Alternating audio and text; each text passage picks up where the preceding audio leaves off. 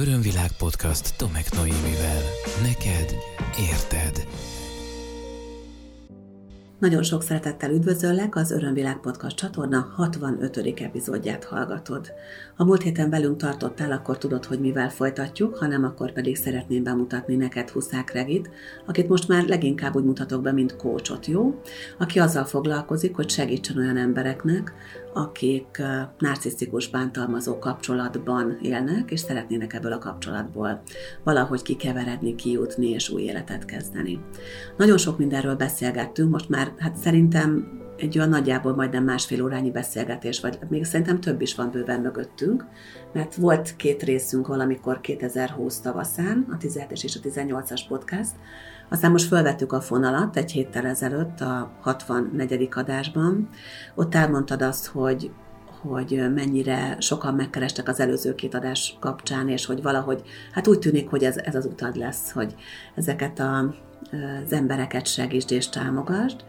És aztán úgy hagytuk abba egy héttel ezelőtt, hogy még van mit beszélni erről, és én arra szeretnélek kérni, hogy folytassuk onnan, kérlek, Regi, hogy mik azok a fázisok, amin keresztül egy ilyen szörnyű kapcsolatból ki lehet lépni. Mert én megmondom őszintén, hogy én meglepődtem azon, amikor valaki rám írt, mondjuk az előző adások kapcsán, és azt mondta, hogy akkor pakolok, kidobom a, a férjemet, és akkor itt befejezem ezt az egészet, mert most rájöttem, hogy miben vagyok. És mindig az volt az érzésem, hogy ez, ez így nem megy. Tehát egy narcisztikussal ez így nem nagyon megy. Hát nem. Ez tényleg így van. Szia Noémi, köszöntöm a hallgatókat. Hát bárcsak így menne, de nem, mert igazából elveszik az energiáját. Neki, neki szükséges a másik fél ahhoz, hogy energiát nyerjen a másikból. Mármint a narcisztikusnak, A narcisztikusnak, így van, uh-huh. bocsánat. Ö, igen, tehát ö, elveszik az akkumulátorát, és azt azért ő nem hagyja. Uh-huh nagyon furcsa az, amikor én azt szoktam mondani, hogy, hogy bizakodjunk, hogy hát ha már talált magának mást helyettünk, mert akkor lekerül rólunk a fókusz. Ezen azért van, hogy időnként felhúzzák a szemöldöküket, de aztán rájönnek, hogy ez tényleg így van. Sajnos nagyon sok esetben futtatnak két, három, négy vagy akár több párhuzamos kapcsolatot is, sokszor ezt teljesen legálisan és felvállalva teszik, tehát a másik tudtával, mégsem ö, szereti az előző kapcsolatát teljesen leépíteni, mert amikor ö, az új kapcsolatában van valami ö, homok kerül a gépezetbe, vagy ott talán nem kap meg annyi energiát, akkor itt szeret visszalépni. Hallottam már ilyet, hogy évek múlva is, tehát mintha mi sem történt volna, eltelik néhány év, és, és megy haza, mintha mi sem történt mm. volna, vagy felveszi a kapcsolatot, miközben a másiknak már van egy új élete, vagy egy új kapcsolata. És uh, itt jön a, a nehezebbik eset, mert ilyenkor egyébként nagyon kedvesek, bűbájosak, és mindent megígérnek, ezt persze szeretjük elhinni, hogy majd most megváltozott a kedvünkért, de hát sajnos mindenkit ki kell, hogy csak mert ez nem így van. Ha ezt visszaszippantásnak hívják egyébként, ha sikerül visszaszippantani, Engem is sikerült természetesen, tehát azért ebből én sem lógtam ki. Ha sikerül visszaszippantani, akkor az elején van egy ilyen bűbáj ö, szakasz, majd utána az a kezdeti vagy a régebbi ö, aljasságokat egy picit ö, föltekeri a hangerőt rajta, és mivel már sikerült a visszaszippantásunk, így teker egyet rajta, és akkor a, aljasságait még jobban tudja művelni, és még fantáziadúsabban tudja, úgyhogy kár azt mondanom, hogy erre ó, mi figyeljünk, hiszen én bármit mondhatok, magunknak kell ezeket megtapasztalni, majd amikor eléggé fáj, akkor fogunk erre rájönni, hogy kár hiú ábrándokba rángatni magunkat nem fog megváltozni. Hogy lehet megerősödni egy olyan kapcsolatban, ami folyamatosan leszívja az energiát? Tehát ugye nem csak, nem csak egy nagyon nagy fokú bátorság, meg elhatározás, meg kell ahhoz, hogy valaki egy ilyen kapcsolatból elkezdjen kifelé menni, tehát ahhoz erő is kellene. Na most azoknak, akik benne vannak nyakik, hát mindenük van az erőn kívül mert popjuk van, bajuk van, fájdalmuk van, nehézségeik vannak, kétségeik vannak, ön, önbecsülési hiányuk van, az elképesztő szeretetlenségük van, de, de hogy erejük nincs, abban biztos vagyok. Igen. Igen, ez egy nagyon, nagyon, nagyon vékony jég tulajdonképpen, amikor ez, ez még nincs is talán. Ehhez, hogy a kilépés meg tudjon történni, ez visz, meg kell erősödni. Az esetek túlnyomó többségében addigra, amikor már megtörténik ez a teljes leépülés, addigra a teljes kiszolgáltatottság is megtörtént. Tehát ez lehet anyagi, fizikai, mentális, mindenféle kiszolgáltatottságban vagyunk már. Ezért is nehéz a kilépés, hiszen saját szabad akaratunk sincs, vagy saját szabad időnk sincs, mert minden felett rendelkezik már addigra. Ezért nem nagyon van út, nem nagyon van meg az a pici rés, ahol mi ki tudunk lépni.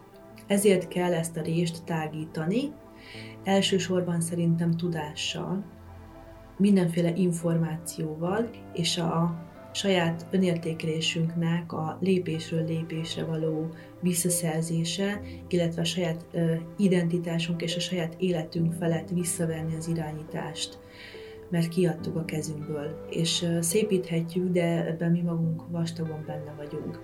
Vissza kell szerezni az életünk felett való irányítást, és ezt nem tudjuk megtenni egyik napról a másikra, hiszen mi magunk sem vagyunk már addigra meggyőződve, hogy mi bármit képesek vagyunk, akár elmenni 6 kilométert is, sok esetben ilyen van, vagy hogy mi valaha képesek vagyunk dolgozni, vagy, vagy, vagy szerethetőek vagyunk, vagy addigra már valószínűleg barátaink sincsenek, a családtagjainktól is el vagyunk már valamilyen szinten sok esetben szeparálva.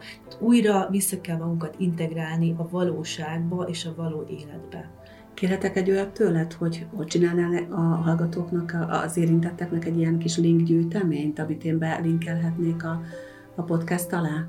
A honlapomra, és akkor akár könyveket ajánlani, akár olyan szakirodalmat vagy videót, amit érdemes, érdemes egy kicsit megnézni, elolvasni, hogyha valaki ebben van.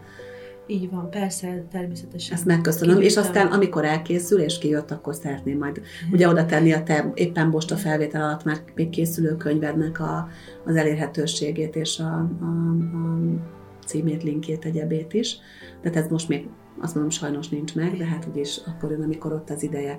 Szóval ugye azt mondtad, hogy arra nagyon fel kell készülni, hogy valaki ki tudjon ebből lépni. Miből áll ez a felkészülési szakasz konkrétan? Tehát az, hogy oké, okay, erősítse meg az önbizalmát, meg nyerje vissza az erejét, meg, meg a bátorságát, meg stb. De konkrétan mi az, amit kell csinálni ahhoz, hogy egy, egy, nem tudom mi a következő szakasz, de hogy oda tudjon majd ugrani, és hogy, hogy egyszer csak ki tudjon tényleg lépni egy bántalmazó kapcsolatból valaki. Hát nem könnyű, azért általában ez egy elég nehéz időszak, mert itt nem csak munkahelyet kell keresni sokszor, vagy nem csak albérletet kell keresni sokszor, vagy nem csak ügyvédet kell keresni sokszor, hanem önmagunkat kell először megtalálni, hiszen, hiszen éveken keresztül volt az hajtva nekünk, naponta több órán keresztül, nyilván nem akkor, amikor ezt mások hallották, mert ezt mhm. előszeretettel csak a négy fal között ejtik el azokat a mondatokat, amiktől a mi önbecsülésünk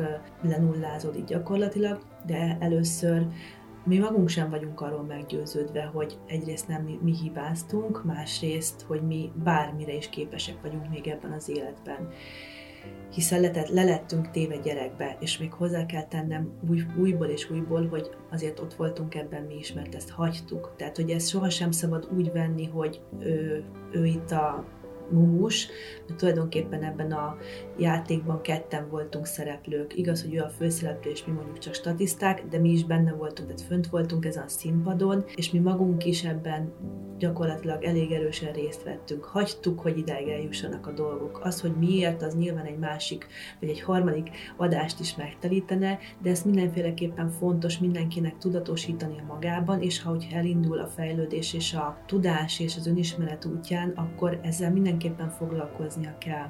Tehát először is ö, meg kell nézni azt, hogy mi az, amiben ö, el lettünk gyengítve általában mindenben, és ezeket kell. Én, én azt szoktam mondani, hogy, hogy a leges-leges legfontosabb, hogy kezdjük el magunkat szeretni.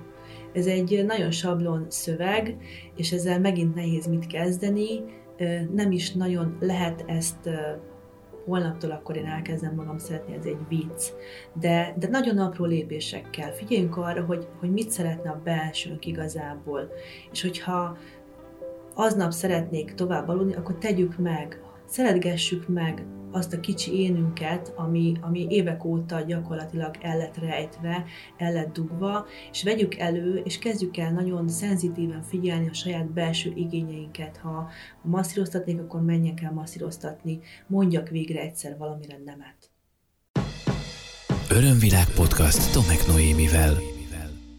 Hú, ez nagyon erős mondat egyébként, ez a nemet mondás, mert hogy ez, ez azért is azt tapasztalom a, a klienseimnél, hogy még egy nem narcisztikussal folytatott kapcsolatban is, vagy még egy bántalmazó, egyéb típusú, nem ennyire súlyos, de egyébként bántalmazó kapcsolatban is nehéz nemet mondani, pláne akkor, amikor már le van nyomva valakinek a torkán az, és, és már el is hitte teljesen, hogy ő tényleg alkalmatlan bármire is. Nagyon érdekes, hogy, hogy azért azok az esetek, amikkel én is találkoztam, amik jelentős részével aztán te foglalkoztál tovább ugye a podcast epizód után, azért voltak olyanok, hogy közös gyerekek vannak.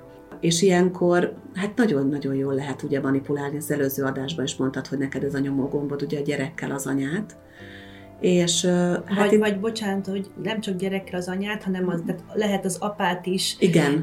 Mert nem csak férfi narcisztikusok van. vannak, bár a statisztika szerint uh-huh. túlnyomó többségben férfiak, de ne legyen mostoha uh-huh. az a narcisztikus, bántalmazott férfi sem, akit mondjuk egy narcisztikus nő, vagy volt olyan, akinek a lánya volt narcisztikus, tehát hogy nem csak párkapcsolatban lehet gondolkodni, vagy csak nem női, férfi uh-huh van, hanem, hanem van, amikor a férfi a szenvedő alany, de sajnos többségében nem így van. Akkor Igen. úgy mondom, hogy, hogy a gyerekekkel lehet manipulálni a bántalmazó által a bántalmazottat, és akkor nincs meg az a lehetőség, hogy amikor már nem bírom tovább, akkor fogom magam és eltűnök, mert az azt jelenti, hogy eltűnik az a szülő a gyerek életéből is, mert az hodziher, hogy nem fogja visszakapni. És nagyon nehéz az bebizonyítani, hogy ő tényleg alkalmas szülő akkor, amikor el lehet mondani a bíróságnak, hogy de tisztelt bíróság, ő ott hagyta a gyerekeit. Tehát én találkoztam ilyen esettel, és hát ő történetesen egy nő volt, aki aztán nagyon sokáig küzdött azért, és még küzd a mai napig teszem hozzá azért, hogy láthassa egyáltalán a gyerekeit, mert apuka felelős beosztás, nagyon sok pénz, hatalom, respekt, elképesztő ismerettségi kör, és hát elképesztő elszántság arra, hogy minden az övé legyen, és, és mindent, mindent bevetnek ilyen szempontból. Szóval a felkészülés időszakában például, és még, még mindig egy kicsit visszatérnék ide, hogy konkrétan is értsük, hogy miről van szó. Oké, okay, szeretgesse meg magát, meg hogy tanuljon ön szeretetet, de, de mi az, amit kell csinálni konkrétan, milyen fizikai dolgokkal lehet még felkészülni arra, hogy valaki egyáltalán el tudjon, el tudjon távolodni, és ki tudjon lépni egy ilyen kapcsolatból. Hú, most nagyon sok minden jött föl, és nagyon sok mindenről szeretnék, vagy tudnék most beszélni, de hogy szépen sorjában haladjunk. Ö, amit ö, meg tud tenni, az az, hogy, ö, hogy gyakorolja a határkijelölést. Mert egy nagyon furcsa paradoxonba kerülünk Ugye valószínűleg egy hiányos állapot idézte elő azt nálunk, hogy egy ilyen kapcsolatba bele tudunk lépni, és akkor ezt itt nyilván visszagöngyöljük majd, hogy ez honnan eredet, eredetezhető, csak kinyögtem, és, és azt gondoljuk, hogy ha majd a másiknak mi kedvesek vagyunk, és, és alkalmazkodunk, és a konfliktus kerülést magas, magas ívekre tudjuk helyezni, akkor válunk szerethetővé. És pont, hogy nem. Mert elértéktelenítjük magunkat. És ez egy teljes paradoxon. Ezt, ezt nagyon fontos nekünk tudatosítani magunkban, hogy nem pont nem attól fogunk szerethetővé válni, hogyha mi lealacsonyítjuk magunkat ahhoz, hogy mindenhez jópofát vágunk, vagy, vagy, vagy nem vitatkozunk, hanem igenis, és nem azt mondom itt, hogy, hogy, hogy legyünk egy feminim harcosok, de az önérvényesítésünket, a határkijelölésünket igenis meg kell tanulnunk, és használni kell, ugyanis akkor veszik észre, hogy egyébként ott vagyunk mi is.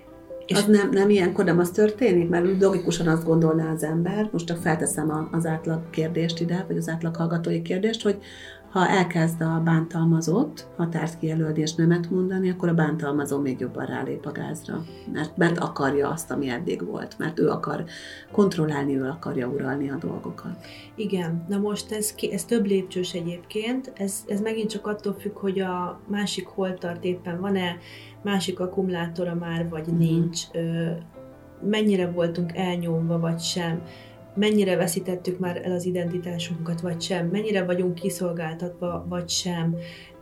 Tehát ez egy több tényezős dolog, de valóban nem lehet, nem is tudjuk egyébként ezt egyik napról a másik napra érvényesíteni, hiszen ezt nekünk meg kell önmagunkban fejlődni, és ez egy folyamat szokott lenni általában, puhán kell.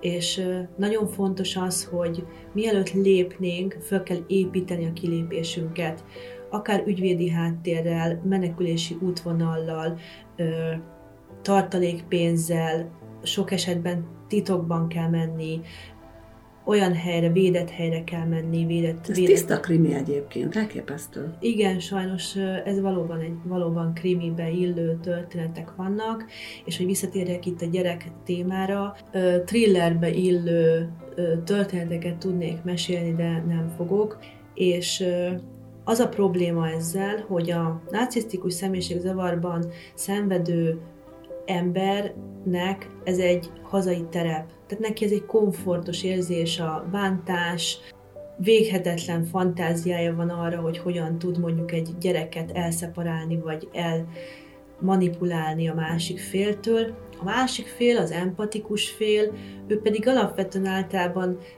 mondhatnám, hogy naív, naívak vagyunk, vagy, vagy próbáljuk a jót az emberekben meglátni, vagy nem feltételezzük azt, hogy erre ő képes. Mert egyik nap kedves, és odaadja mm. a mhm. gyereket, majd a másik nap nem hozza vissza, mert te rossz anya vagy, és egyébként már elindított egy bírósági eljárást arra, hogy, hogy például nem tudja a gyereket nevelni. Tehát letesznek bennünket egy olyan szerepbe, amiben már mi magunk benne érezzük magunkat, majd ő erre ráül. Nagyon nem, sokszor... nem akarom megnyitni azt a csatornát, vagy azt a zárójelet, csak hogy külön mondom, hogy, hogy elképesztő, hogy ezt, ezt gyerekeknek végig kell élniük. Igen. És sodródnak a két szülő között így, Igen. és nem, nem tudják, hogy mi van, hogy most akkor, és na most aki ebbe benne van, annak se túl sok jót lehet jósolni az érzelmi élete fejlődése szempontjából azért. Igen, és mivel nagyon sok esetben, ugye ez, ez évek munkája, tehát évek hosszú-hosszú munkája van benne nekik, ezért, és ezt ők nagyon sokszor jól felépítik előre, mert hogy nekik ez benne van a rendszerükbe, nekünk ugye nyilván nincs, ezért ők nagyon sokszor már orvosi papírjuk van arról, hogy a másik fél uh-huh. mondjuk pszichiátri eset, mert hát miért csodálkoznánk azon, hogy mondjuk depresszióba esett a sok ignorálástól, vagy, vagy, vagy gyógyszert szed, mert hiszen már rosszul érzi magát évek óta, és erről van papírja, amit utána bőszen tud lobogtatni, hogy ő alkalmatlan a szülői szerepre tulajdonképpen, vagy vagy, vagy tudok olyat, aki, aki ö, már az iskolában volt, hogy, hogy onnan szerezzen véleményt, hogy a szülő nem tud gyereket nevelni, és alkalmatlan. És minden lehetőséget, minden, mindent kiaknáznak, és mindent kihasználnak arra, hogy, hogy érvényesítsék a saját nem létező jogaikat, illetve, hogy azzal bosszantsák a másikat, amivel gyengítik a másikat. És itt ez egy nagyon, megint egy nagyon fontos kérdés, hogy ők tulajdonképpen ezt azért csinálják, mert hogyha ez bennünket bosszant, kihoz a sodrunkból, akkor aztól ők sokkal jobban érzik magukat. Tehát a lehető legjobb, amit teszünk, vagy tehetünk, hogyha nem ülünk fel, megpróbálunk nem felülni ennek, mm. mert azzal, azzal őt erősítjük meg. Tudom, hogy nagyon nehéz, mikor az életünk vagy a gyerekeink ö, múlnak ezen, és akkor mondanám azt, hogy nyilván bosszankodhatunk, én javaslom, menjen ki egy erdőbe, üvöltözzön, üljön be egy autóba, menjen el, ahol senki nem hallja, csak ne a másik felé, mert azzal pontosan tudjuk azt, hogy mi a mi gyenge pontunk, és legközelebb ugyanezen a pont, gyenge ponton fogunk bennünket támadni. Hát megszületnek a felvételek, a rejtett kamerával, a telefonnal felvett hangok, a stb., és azok szépen megmanipulálva, és ugye Így utána van. kiadva, tehát tényleg ebben rébb történetek vannak. Gondolom, hogy minden, minden eset egyedi, de körülbelül mennyi felkészülési időt igényelhet az, hogy valaki a felismeréstől eljusson odáig, hogy akkor, akkor elkezd kifelé menni abból, tehát kilép, vagy ott hagyja azt a kapcsolatot, vagy elköltözik, vagy elbújik a másik elől, tehát amikor fizikailag leválik róla. Igen. Hát ez attól függ, hogy már mennyi szörnyűség történt uh-huh. vele, illetve mi az a pont, mi az a pont, ami még neki szükséges. Vagy hogy egy nagyon szörnyűség történjen vele, vagy elég valaki, aki meghallgatja, és, és azt érezteti vele, hogy nincs egyedül. Tehát nekem volt olyan, aki, aki egyszer volt nálam, órákig beszélgettünk, majd, majd utána jött egy levelet, hogy ő neki ez, ez elég volt és megtörtént, mert igazából ez mindvégig bennünk van, mindvégig bennünk van egy érzés, és ez folyamatosan ott munkál bennünk, csak mikor és hol budjan ki. Nagyon ö, széles a spektrum ebben, ki, hogy, ki hogyan tudja, és kinek milyen stratégiái vannak a megküzdésre, kit mennyien támogatnak kívülről, ki mennyire van már gyakorlatilag letiporva az önértékelésében. Tehát ez egy sok több tényezős dolog, de sok esetben elég egy beszélgetés, vagy egy mondat. Tehát amikor, én, amikor ő azt érzi, hogy ő nincs egyedül, szerintem az, az azzal hegyeket lehet megmozgatni. Mm. Meg hát nyilván az is kérdés, hogy tényleg vannak-e gyerekek, van-e közös vagyon, van-e neki munkája, jövedelme, saját Igen. vagyona, stb. Mi van akkor, amikor ez megtörténik? Hát ott még gondolom korán sincs vége a sztorinak, tehát hogy, hogy onnan, hogy leválik, vagy kilép, vagy elköltözik, vagy elbújik, tényleg eltűnik a másik ö, életéből, akkor mi a következő feladat, amikor ez megtörténik? Hát nem szeretnék senkit hitegetni, mert, mert nem lesz egy könnyű út az, ami, után, ami ezután következik, de egy nagyon szép, szép és nagyon színes út. Hát először is a felépülési szakasz az, az, az több tényezős és több lépcsős. Nagyon fontos az, hogy, hogy egy önvizsgálatot tartsunk, és megnézzük azt, hogy miért tudtunk egy ilyen kapcsolatban bele, belemenni. Ez azért is fontos, hogy a további életünket már ne ebben éljük. Jön egy nagyon szép időszak, a szabadságmámora, ami mm. egyébként nagyon mámorító érzés, rejt veszélyeket, mert ha valaki nem elég stabil még, és nem lát rá a saját belső elakadásaira, akkor nagyon könnyen válhat áldozatául egy következő ilyen narcisztikus személynek, mert hihetetlen módon mágnesként vonzuk az ilyen típusú embereket. Tehát én mindenkit óva intenék attól, hogy kiszel egy ilyen kapcsolatba és belugorjon egy másikba, mert nagyon fontos az a fázis, amit meghagyunk magunknak arra, hogy egy picit befelé befelé legyünk, egy picit befelé éljünk, hogy végig görgessük az életünket, különböző szakaszait, és meg tudjunk erősödni lelkileg ahhoz, hogy utána egy, egy minőségi és tartalmas életet éljünk. Plusz még azért nagy eséllyel a, a narcisztikus bántalmazó fél azért oda nyúkál, amennyire csak tud. Tehát keresi, kutatja, piszkálja, és valószínűleg még abban az időszakban, hogy oké, hogy ott a szabadság, legalább nincs a mindennapi nyomás, azért nagy valószínűséggel, ha főleg ha házasságról vagy egy gazdasági közösségről is szó van, akkor ott ezt még le kell rendezni a hatóságokkal, a különböző, különböző ilyen jogi procedúrákkal, és hát az azért nagyon embert próbáló időszak tud lenni. Szabadság ide vagy oda. Igen, ez egy, ez egy nagyon nehéz időszak ugyanis, a, ahogy említettem, nekünk ez nem terepünk. Tehát mi nem szeretünk vitatkozni, mm-hmm. nem mhm. szeretünk konfrontálódni, amennyire lehet a konfliktusokat kerüljük. De meg kell tanulnunk. És lehet, hogy ezért is vagyunk egy ilyen helyzetben, hogy életünkben talán először, vagy újra, de, de kiálljunk önmagunkért, és rálépjünk a sarkunkra, és megküzdjünk azzal, aki velünk szemben van.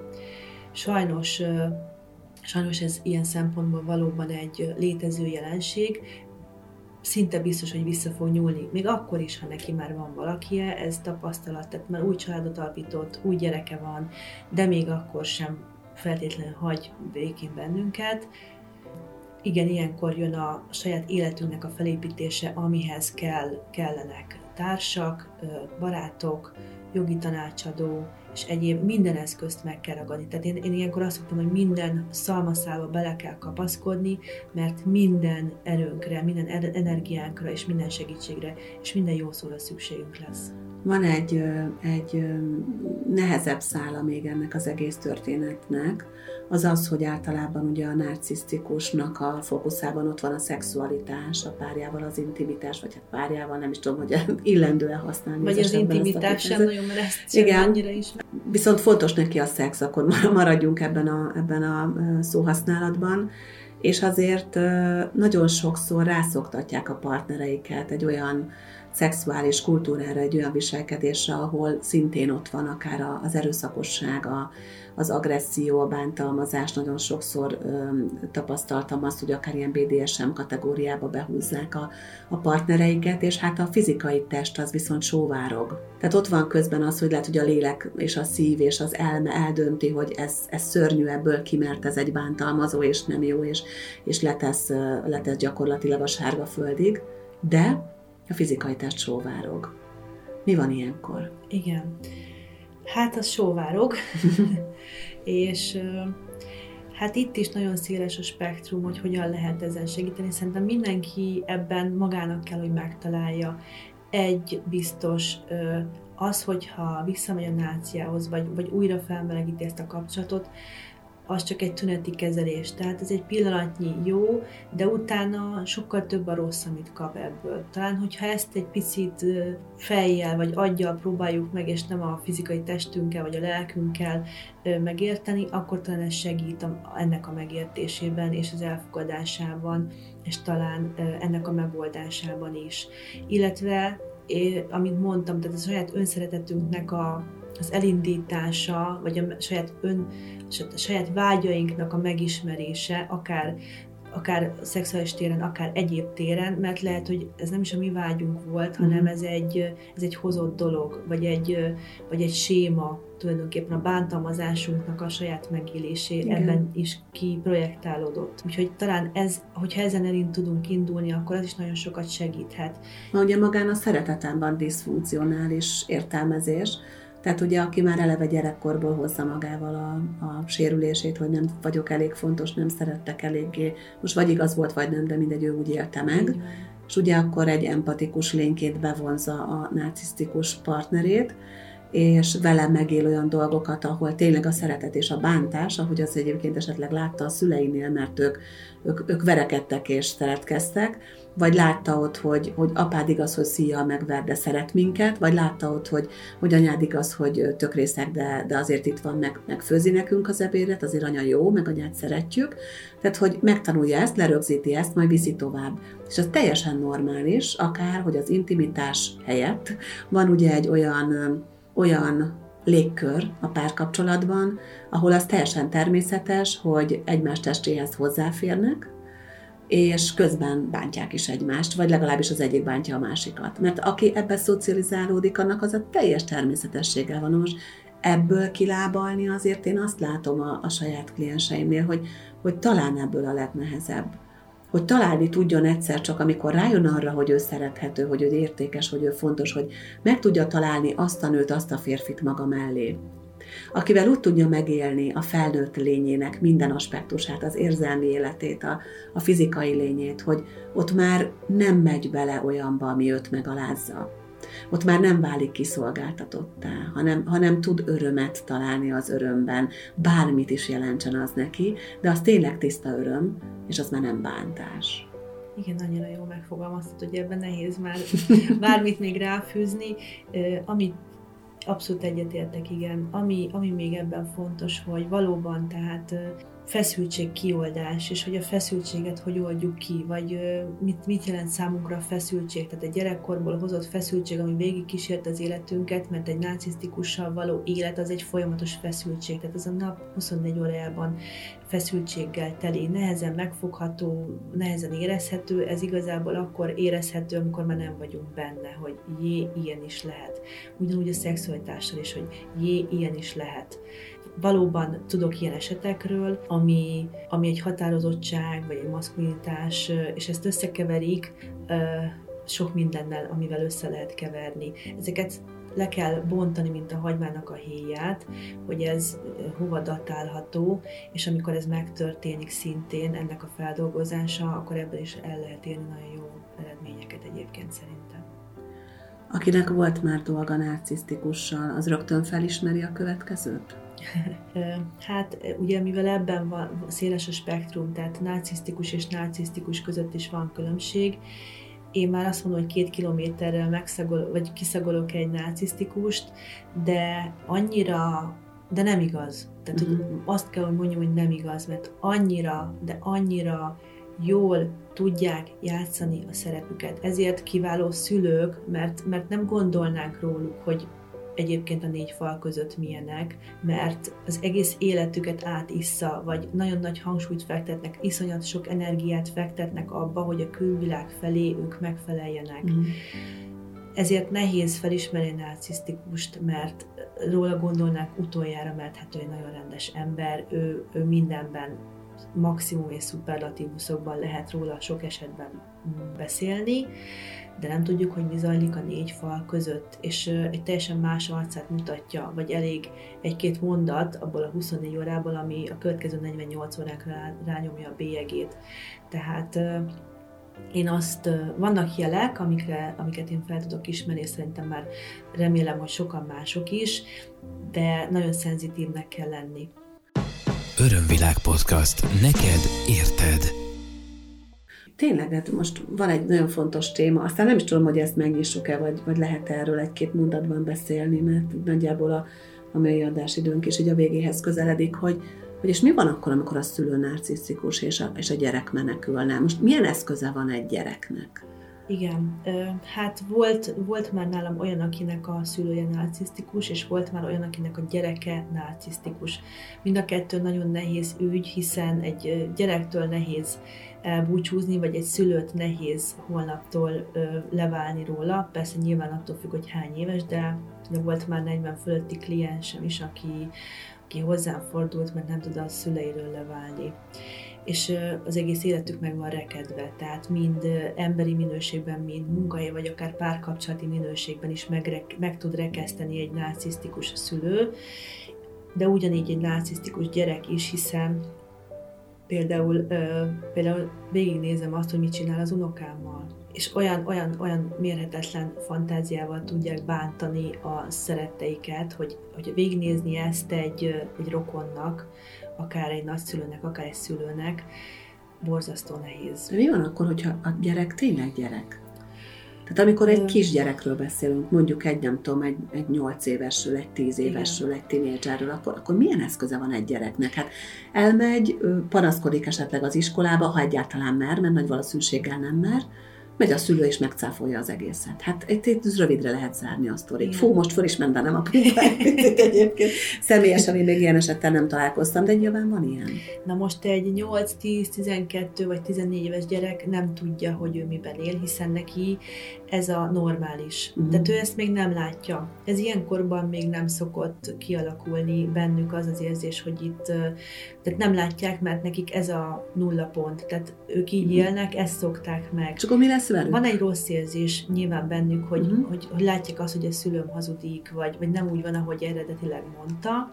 Itt a másik félnek a nehéz, és ö, olyanok járnak hozzám, ahol, ahol van egy narcisztikus szülő, és van egy nem narcisztikus szülő, és látja a nem narcisztikus szülő, hogy mit csinál a gyerekkel, hogy manipulálja a nap 24 órájában, hogyha szeretett megvonással, vagy ignorálja. Tehát, hogy ezt végignézni a másik szülőnek, vagy a nagyszülőknek, az már sokkal nehezebb egyébként. Uh-huh. A, amikor egy gyerek tudatára ébred, ez általában kora felnőtt korban szokott eljönni, vagy, vagy 27 éves korában biztos.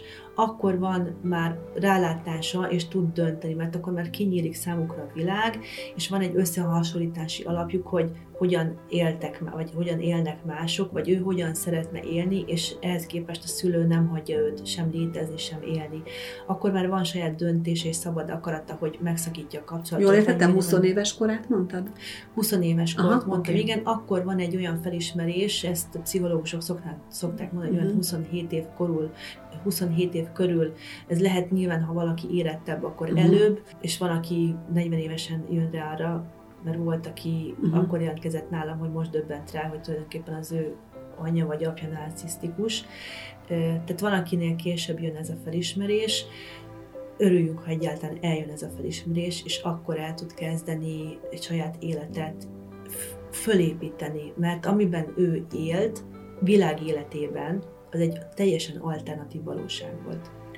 Hú, azt hiszem, hogy egyszerűen abba hagyhatatlan a beszélgetés, tehát, hogy erről még mindig, még mindig, még mindig annyi lenne, úgyhogy én megint azt mondom, hogy nem, nem teljesen zárom le, hanem, hanem csak ezt a mai podcastot, és, és folytassuk, amikor úgy érezzük, jó?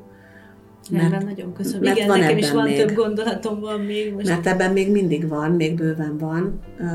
Emészszük meg ezt a kettő epizódot most megint, meg hagyjuk a hallgatókat is, meg, meg azokat, akik most jutnak felismerésre, mert azt hiszem, hogy nekik nagyon sok erőre van most szükségük, meg talán egy kis időre is, és mindenképpen azt javaslom, Regi, hogy folytassuk. És hát neked azt kívánom, hogy a, a készülő könyved az, az minél kerekebb és teljesebb legyen, minél többekhez jusson majd el biztos, hogy erről be fogunk számolni itt az Örömvilág podcastban. Nagyon köszönöm.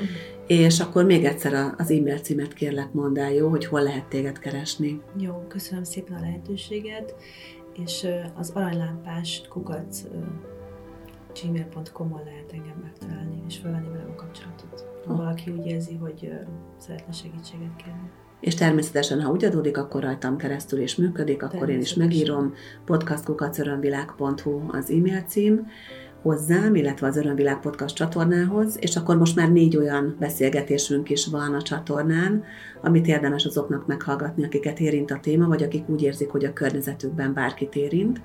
Kettő rész, a 17 és a 18-as még 2020-ban született, és most 2021 elején a 64-es és a 65-ös epizód úgyhogy ezeket vissza tudod hallgatni, kedves hallgató, és tudod ajánlani is ezeket az érintetteknek, akár a YouTube-on keresztül, a Spotify-on, az Apple Podcast alkalmazáson, a Google Podcaston, vagy a honlapomon www.örömvilág.hu, a podcastok között, az összes podcastok között megtalálod, és ajánlom figyelmekbe egyébként is honlapomat az aktuális programokkal, eseményekkel, és akkor belinkeljük azt a kis segítő, támogató kis csomagot, amit Regi javasolna azzal kapcsolatban, hogy mit érdemes olvasni, vagy hol érdemes utána nézni még esetleg ennek a témának, és idővel ugye fel fog kerülni ide a te könyved is. Én nagyon hálás vagyok azért, hogy itt vagy, és hát köszönöm szépen, hogy ezt így együtt elkezdhetjük. Tudom, hogy ebben százszorosan és ezerszeresen nehezebb a, a te terhed és az a súly, amit te viszel,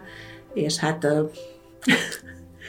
hát nagy bátorság ez, úgyhogy köszönöm mindenki nevében. Én is nagyon köszönöm. Ez volt az Örömvilág podcast Tomek Noémivel.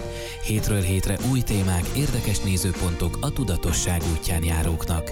www.örömvilág.hu Témát ajánlanál? Podcastkukac örömvilág.hu